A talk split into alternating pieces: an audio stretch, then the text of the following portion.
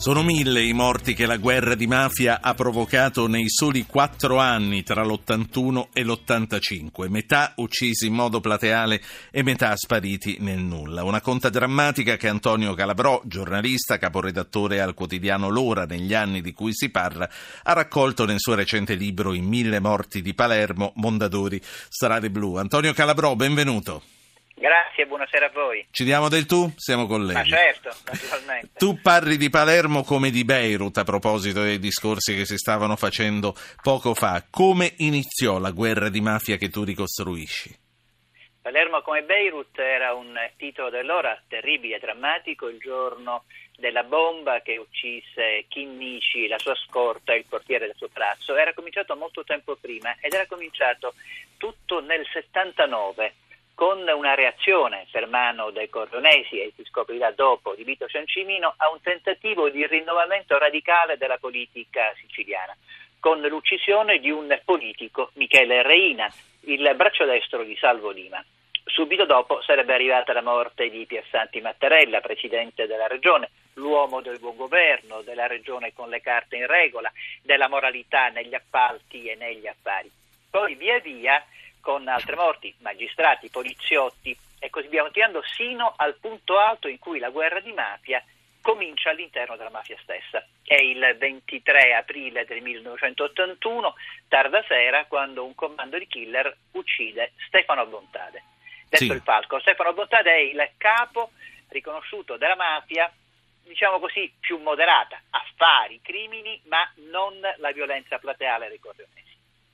Certo, eh, io ricordo agli ascoltatori che non solo per farti domande che sono graditissime, ma anche per portarci de- delle testimonianze, perché c'è tanta gente che ci ascolta da lì e che eh, se vuole può, può dire anche cose inedite che ancora non sono raccontate, che ancora non sono state scritte. Fatelo, mandate un messaggio col vostro nome al 335 699 2949. A proposito di quello che è stato scritto, di quello che è stato raccontato, i media dell'epoca che eh, erano lontano molto meno rispetto ad adesso, sono 30 anni ma è passata un'era geologica. I media dell'epoca che ruolo ebbero nel raccontare questa carneficina? Tu hai citato il titolo dell'ora Palermo come Beirut, ma ricordiamoci appunto quello che hanno fatto radio, televisione e gli altri giornali.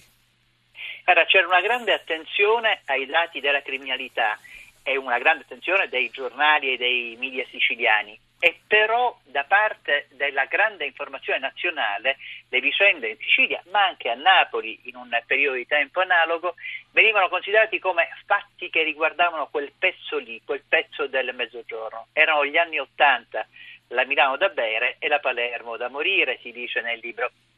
Certo, di fronte a clamorosi omicidi, da Mattarella e poi la Torre e poi dalla Chiesa, tutti i giornali arrivavano a Palermo, gli inviati, le televisioni, però poi l'attenzione si staccava, rimanevamo noi a Palermo abbastanza da soli a raccontare quei crimini senza che ci fosse a livello nazionale l'idea non solo della criminalità, ma anche dei legami politici e dei legami d'affari.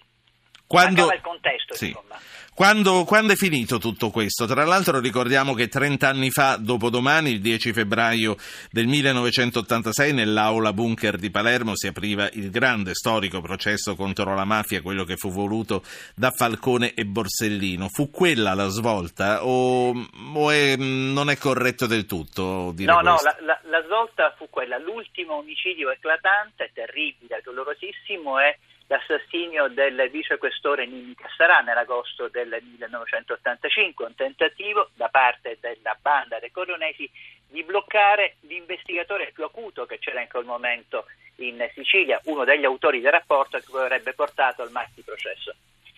Si tiene botta, la città in qualche modo reagisce e si arriva al maxi processo. Ed è un maxi processo ben istruito da Caponnetto, Falcone, Borsellino, Di Lello e Guarnotta, vale la pena ricordarli questi magistrati, quelli che sono morti e quelli che sono ancora vivi, è gestito in aula con grande sapienza da Alfonso Giordano e da Piero Grasso, Presidente della Corte e giudice all'Atere, che dimostrano come si possono usare gli strumenti giudiziari con molto rigore e molto imparzialità per mettere ai margini la mafia. Ehm, Calabrò, mafia e politica, già in quegli anni eh, c'erano dei rapporti, quali accordi eh, le tenevano unite?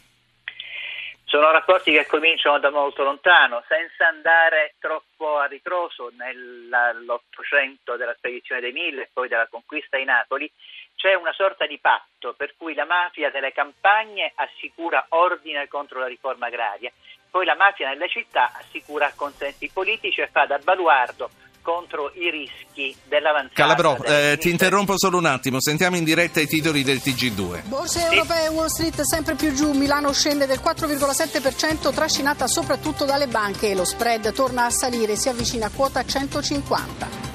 Il capo dello Stato incontra la Casa Bianca Barack Obama al centro del colloquio Immigrazione, crisi libica e ISIS. Insieme, ha detto Mattarella, sconfiggeremo il terrorismo. La morte di Regeni. Il ministro dell'interno egiziano ribadisce mai arrestato dalla polizia, basta insinuazioni, noi collaboriamo. I genitori di Giulio non temeva per la sua vita. Domani al via la 66esima edizione del Festival di Sanremo. All'evento e di questo poi ne parliamo domani. Allora, ritornando ai rapporti che tenevano uniti mafia e politica, eh, dici venivano da lontano, erano, sono radicati molto indietro nel tempo. E poi, e poi si espandono durante la stagione dell'espansione edilizia. La mafia fa affari con la, le costruzioni, con quello che Rosi avrebbe chiamato le mani sulla città le attività di Vito Ciancimino, ma anche di Salvo Lima, e poi fa affari con la droga. C'è una mafia che sta dentro le strutture del principale partito di governo, la democrazia cristiana, anche se nella DC maturano delle forze importanti, significative, che tentano di affrancare sì. la DC della mafia. Abbiamo citato Mattarella. Calabrò, qual era il ruolo della borghesia in quegli anni rispetto al potere mafioso?